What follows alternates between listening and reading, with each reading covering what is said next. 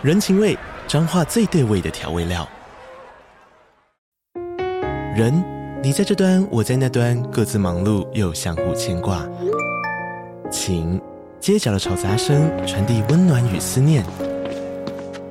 味，是从每一个转角飘出的乡愁。这里是彰化县政府 Pocket 节目《彰化早咖》，我是主持人内克。从彰化大小事各具特色到旅游攻略，透过轻松有趣的访谈，带着大家走进最在地的早咖。准备好了吗？彰化的故事，我们说给你听。以上为彰化县政府广告。欢迎收听轻描淡写即时文库，这是一个描写人性故事的节目。大家好，我是 Dog，我是 Side。之所以会叫即时文库，代表系列内容将是更短、更轻便的小故事，就像即时商品一样，打开就能服用。本集的故事是灰熊人，那我们又再度邀请希尔来跟我们一起录音。我们欢迎希尔。嗨，大家好，我是希尔。再度邀请希尔来跟我们一起录音，再蹭一次流量。那如果没听过上一集的听众，真的可以去听看看，就是我们的秋海嗨，可以听到不一样的希尔，很嗨的希尔，很嗨。对 对，有够秋，又秋又嗨的希尔。这一集因为他放松下来了，所以他又会开启他的希尔梦，跟我们一起录音。那因为我们今天的故事是改编灰熊人的真实事件，进入故事之前，我们会先请希尔帮我们解说一下灰熊人他原本的事件的大纲。好，灰熊人其实是一个致力于保护灰熊的美国动保人士。那他被称为灰熊人，是因为从一九八零年代末期，他每年夏天都会独自一个人到阿拉斯加野生国家公园，零距离的接触那些三四百公斤的野生灰熊，然后他会用 V 八自己拍摄影片。不过熊是非常残暴的生物，因为他们是生物界里少数会吃同类的生物，而灰熊人这种爱熊成痴、不怕死的行为，让很多人觉得他是疯子。而且他还曾经说过，他不会为了自保而伤害灰熊，他愿意为了灰熊而死。但讽刺的是，最后他的人生结局就真的被灰熊吃掉了。而国家公园管理局也因为怕吃掉他的灰熊失人之位，也把那头灰熊枪杀。所以其实很讽刺，一个致力于保护灰熊的人，最后被熊吃掉，也葬送了一头灰熊的生命。听完原本事件的大纲，那我们就来听看看跟希尔共同录制由塞德改编的灰熊人的故事吧。那我们的故事就开始喽。安雅街十号之五，就是这里了吧？你好，请问是罗德先生吗？是的，请问你是？我是安娜，摩西的子女。摩西？哪一位摩西啊？嗯，或许我应该叫他灰熊人，你会比较清楚。灰熊人，嗯，是那个摩西，我知道他。我想问你关于灰熊人的事，方便进屋跟你聊聊吗？可以啊，请进。来，请坐。谢谢。灰熊人啊，该从哪里说起呢？对了，你对灰熊人的事了解到什么程度？我是从父亲那得知叔叔的事情。叔叔的本名叫做摩西，被人称呼为灰熊人。会有这样的名号，主要是他对熊有某种热爱跟执着。他近距离的观察它，拍摄它，接触它，并将这些内容记录在部落格里。嗯、不过那个部落格已经不在了，所以我也不知道里面到底记录了些什么。某天，熊抓狂了，他伤害了叔叔。而射杀熊的那个人就是你，罗德先生。嗯，确实如你所说，我就是射杀熊的人。我接到通报赶到现场时，那里的画面让我永生难忘。我看到灰熊人惨死在熊的毒手下，血水、泪水、口水，全都混在他的脸上，胡乱成一团。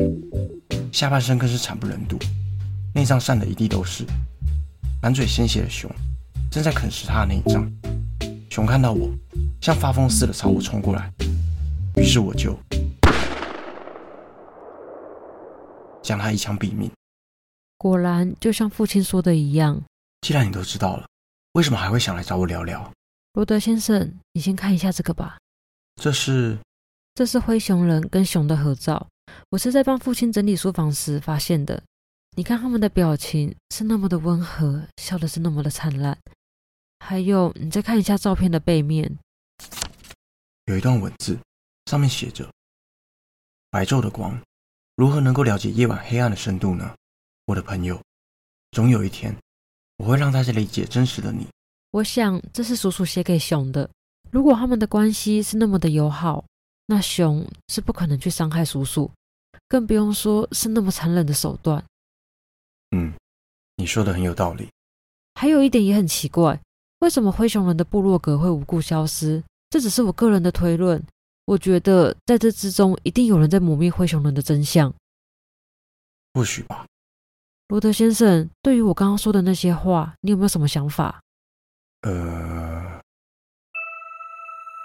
罗德先生，我有留意到，自从你看到这张照片后，你的话就明显变少了，表情也有了微妙的变化。你是不是知道些什么？请你告诉我。不要问我，我不知道，我什么都不知道。罗德先生，你知道吗？所有的人都说我叔叔是个莽夫，像他这样的人是死有余辜。学校的人还因为我跟灰熊人有血缘关系，他们借机嘲笑我，霸凌我。你被人霸凌了？言语羞辱、殴打身体，甚至连性暴力都有。你所能想得到的那些霸凌行为都发生在我身上，我真的不想再继续过那样的生活。罗德先生，算我求你，帮帮我好吗？唉，我了解了，安娜小姐，能让我去泡杯花草茶吗？我在心情焦虑的时候，需要喝杯花草茶来缓和心情。好，你先稍等我一下。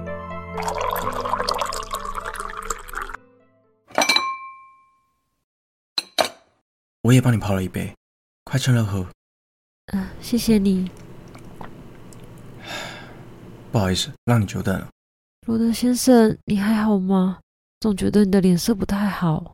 没什么，只是想到一些事，该怎么说呢？不如直接让你用听的吧。你等我一下。嗯，在哪里？我记得是放在这里。啊，找到了。我放个电池。啊，好了，这是灰熊人随身携带录音笔，你先听听看里面的内容吧。测试测试，诶，看起来功能正常。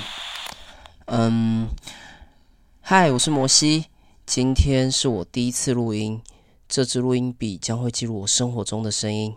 那今天的录音就到这边，诶，应该是按这里吧。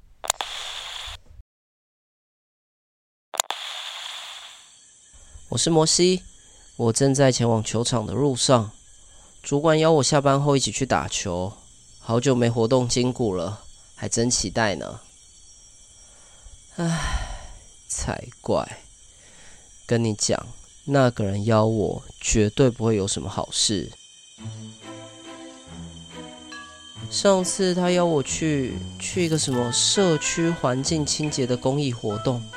结果竟然让我喝一个礼拜都没清洗过的马桶水，看他今天被客户骂就知道，我今天肯定没好日子过了。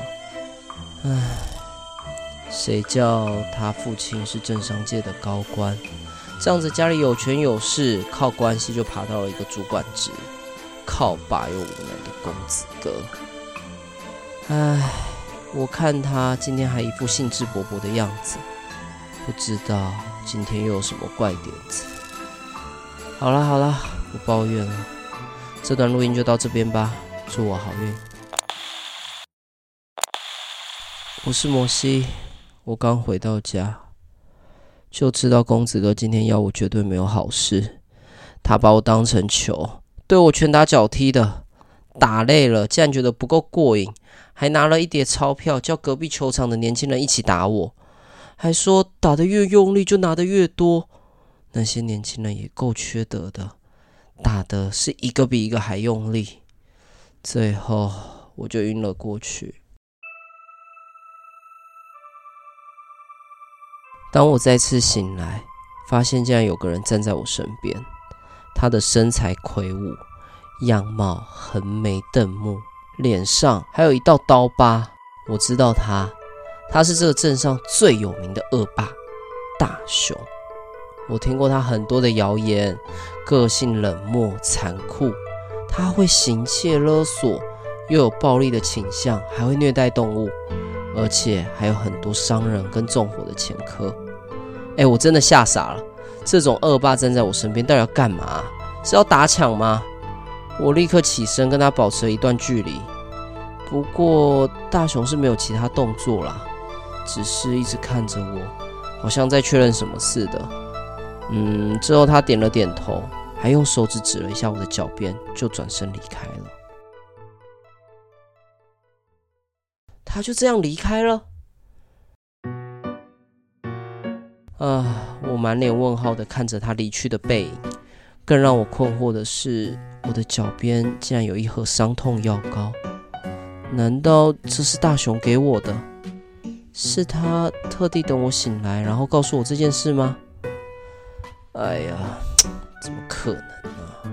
他可是大雄哎，那个让人闻风丧胆的恶霸，这一定有什么古怪的，真的搞不懂。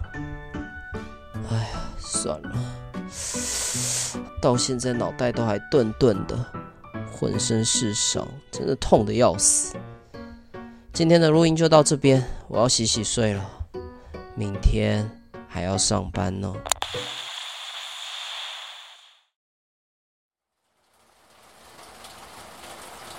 我是摩西，今天的天气糟透了，但我在下班的路上看到了一个很奇怪的画面，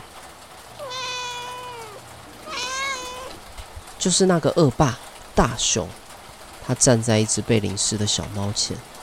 依旧是凶神恶煞的模样，他凶恶的眼神直勾勾的盯着瑟瑟发抖的小猫。哎，他到底想干嘛？难不成在想要怎么虐待这只小猫？很好，我得先把手机准备好，拍下他虐待小动物的恶行，到时候把影片寄给爆料公社，看乡民怎么来制裁你这个恶霸。快啊，快啊，快啊！露出你的本性啊！小猫还是叫个不停，大熊则是默默的盯着这只小猫。嗯，大熊离开了。哼，虽然没有抓到他虐待动物的证据，不过我也录到大熊冷漠的一面。他还是会对小动物见死不救，这个无情的人。可怜的小猫看到大熊离开后，叫得更大声。真可悲啊！动物的求生欲终究抵不过人类的自私。小猫咪，很抱歉，我住的套房没有办法养宠物，希望你可以找到一个好人家收养你。好啦，这段录音就到这边。哎，那不是大熊吗？他怎么又折回来了？手上还拿着便利超商的袋子，所以他刚刚是去买东西了吗？他竟然蹲在小猫的面前，从塑胶袋拿出毛巾擦拭小猫身上的雨水。哎，真的假的啊？大雄又从袋子里拿出东西，是鮪鱼罐头。他把罐头打开，放在小猫面前。小猫被罐头的香味吸引，忍不住想要把整张脸埋到罐头里。哎，等一下，那是人吃的罐头，猫不能吃那个啦。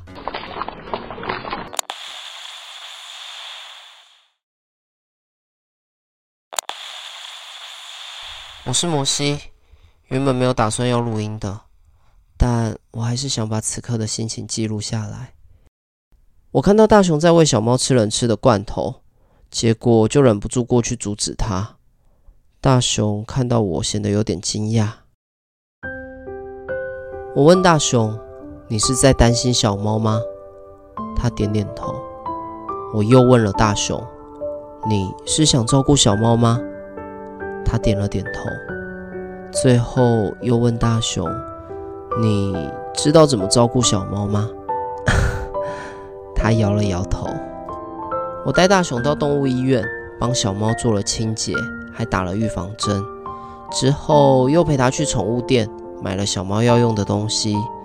买完东西，还跟着他一起回家，把小猫的窝跟猫砂盘全部都布置好，在都安顿好后，我准备离开，没想到大熊却突然抓住我的衣角，显得有点不知所措。于是，我跟大熊做了人生的第一次约定：明天我还会再来的。明天的约定吗？这感觉还真奇怪，好像有什么东西在触动我，但我又无法很明确的形容这份心情。希望以后的我回过头来听到这段音档，能够找到答案。好啦，今天的录音就到这边，晚安。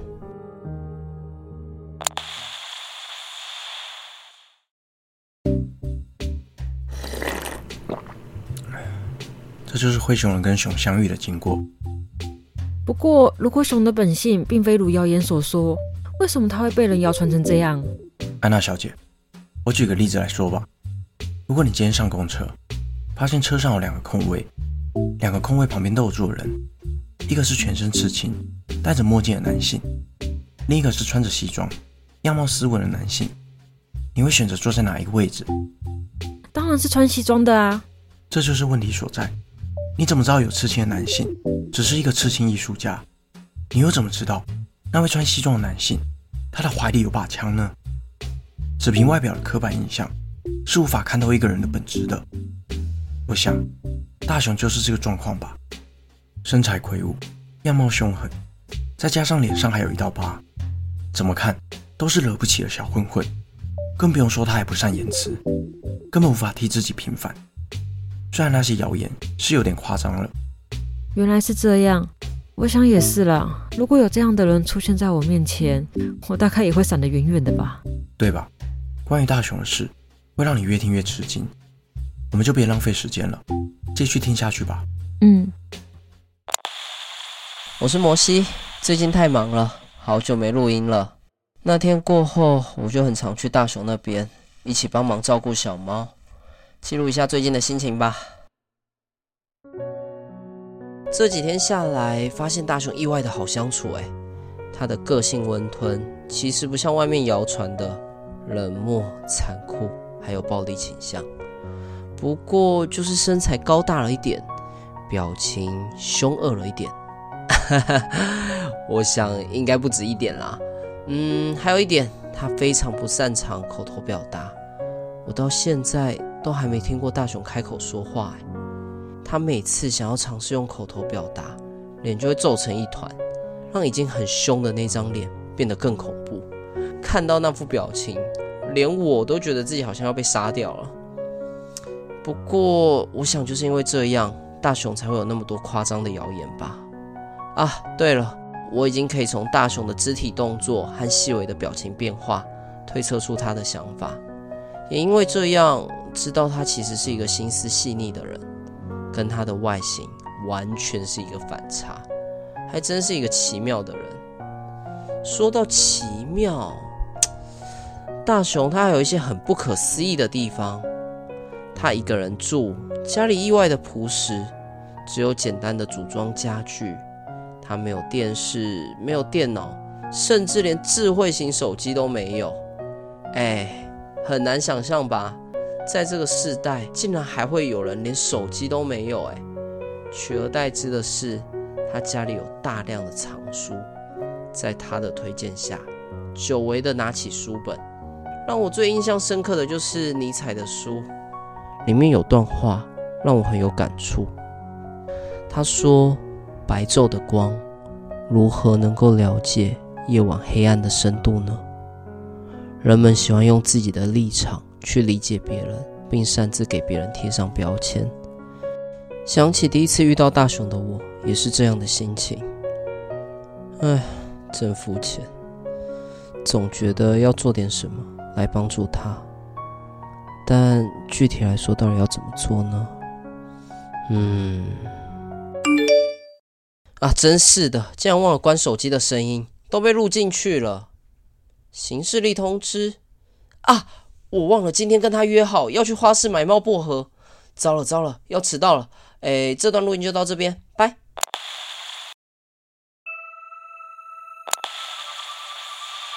我是摩西，心里有一种不舒服的感觉。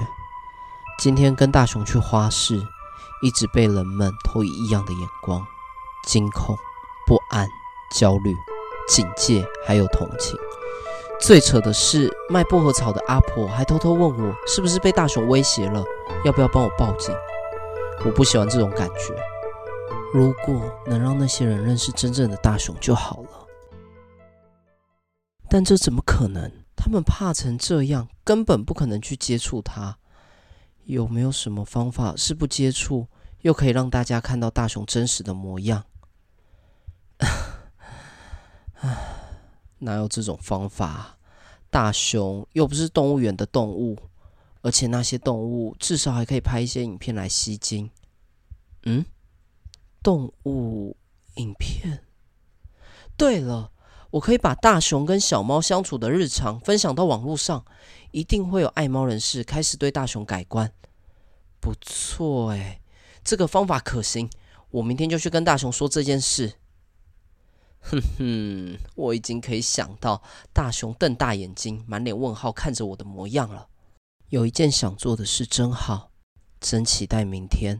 那今天的录音就到这边，晚安。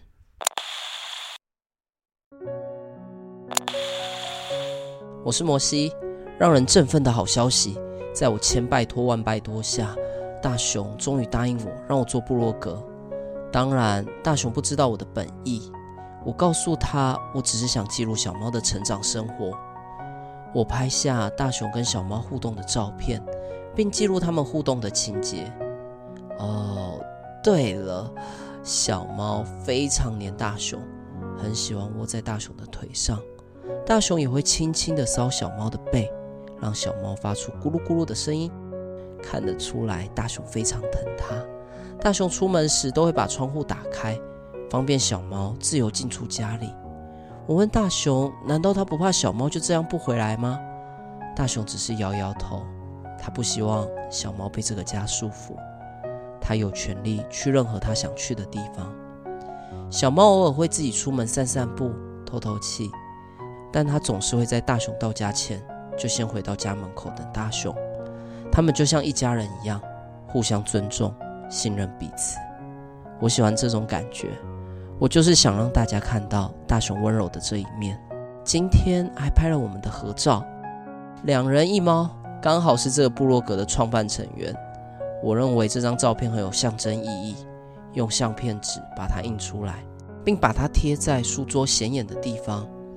嗯，要不要顺便写些什么来提醒自己做这件事的初衷？啊，对了，白昼的光如何能够了解夜晚黑暗的深度呢？我的朋友，总有一天我会让大家理解真实的你。很好，我感觉全身充满能量，把握这份心情来写部落格吧。今天的录音就到这边。加油！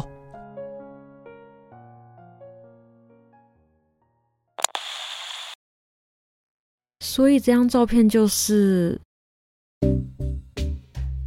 没错，就是灰熊人记录灰熊的初衷。真没想到，我可以亲眼见证，还以为有关熊跟灰熊人相关的记录都被处理掉了。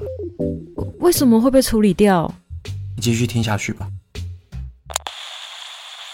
我是摩西。经营部落格已经有一段时间了，很遗憾的成效不如预期，甚至还收到酸民的批判。他们说我是大雄花钱请来的公关，故意用小动物来讨好大家，做作、恶心。还有人说我是合成的假照片，并深入分析从哪里看出来是作假的。我反驳他们，却引来更多酸民来看笑话。甚至被说是尽责的工读生来护航，那些酸民甚至还帮我取了“灰熊人”这个绰号来讽刺我。唉，怎么说呢？心里多少有点被打击吧。但让我更难受的是，想到大雄一直以来都是这样被人们误解。如果那一天我没有主动去跟大雄说话，我现在应该也是跟那些酸民一样，把大雄当成恶霸来看待。想到这里，就觉得自己好肤浅，好丢脸。经营这个部落格，让大家对大雄改观，也是我唯一能替大雄做的事。别管那些酸民，摩西，别放弃，加油！等成功后，大家一起去吃烧烤庆祝一下。但小猫不能吃烧烤，嗯，不然就帮它做个鲜食吧。鲜食。对了，我想到一个不错的点子，我们来帮小猫做鲜食蛋糕，感觉会很有趣，内容也很讨喜，鲜食蛋糕的视觉也很吸睛，很好很好，这个点子可行。我先查一些食谱，明天去找大雄讨论。今天的录音就到这边，先忙啦。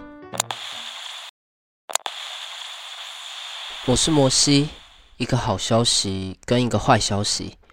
好消息是，我的努力终于有了回报。鲜食蛋糕的点子很成功，文章抛出后就开始收到正面的回馈，甚至还有人留言敲碗，想要看到下一个鲜食料理。我乐极了，立刻去找大雄，跟他分享这件事，顺便想跟他讨论下一次要做什么。但接下来就是坏消息了，大雄今天对我的态度很怪，他不太怎么理我。也不让我进他家。他来应门的时候，我留意到他的手臂上有伤痕。我问他怎么了？难道是受伤了吗？要不要带他去医院？但他只是摇摇头，比了手势要我回家。我想再跟他说点什么，但大雄只是一脸倦容，把门关上。我只好摸摸鼻子离开。或许大雄只是累了，明天再去找他吧。我是摩西，一切都糟透了。最近在网络上疯传一则影片，是大雄在合体殴打一群青少年。我们的部落格被灌满了各种难听、恶毒的评论。原本我是不在乎，但这几天我去大雄家找他，想问他事情的真相，始终都等不到大雄来应门。我也没有其他联系大雄的方式，只能回家面对那些酸民。看着那些辱骂大雄的言论，看着那些替被打的青少年打抱不平的言论，我开始怀疑残忍、凶暴才是大雄的本性。那我之前做的这些事，是不是都没有意义了？我不知道，我真的不知道。这一切都糟透了。我决定不再更新部落格。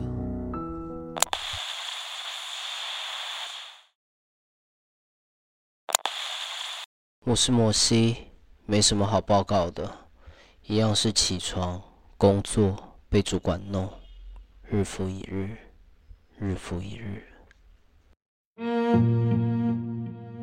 我又恢复到原本的生活，没有大熊，没有小猫，没有想做的事，就如同白开水的生活般无聊无趣。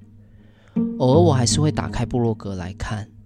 那些辱骂的话少了许多，我想是这个风波过了，人们也淡忘这件事，或是他们已经找到新的目标可以骂，移转阵地了。这些人就是这样吧，在责备别人的过程中得到优越感，进而达到自己在这个社会上的归属感。虽然不可取，但至少他们找到一个可以被认同的地方。那我呢？可以让我有归属感的地方到底在哪？这种感觉是什么？就好像内心被掏空一样，越想越烦，越想越腻。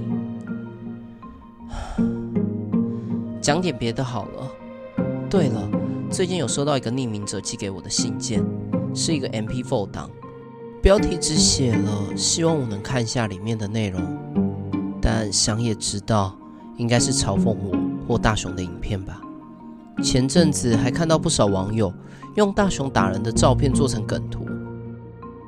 好啦，等我心情好一点的时候，再来看这个匿名创作者的创意吧。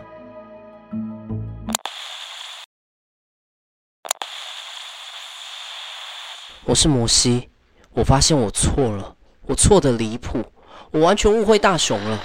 在那位匿名者的影片中。我知道了真相，其实大雄他根本是对对抗。以上为灰熊人上集的故事内容，让我们来听看看下集的精彩片段吧。总算到了，啊，我不能冒这个风险，终于可以解脱这个噩梦了。这很明显是在湮灭证据吧？罗德先生，祝你退休愉快。好不容易让大家对大雄改观，请你帮我查明真相，还给大雄一个清白。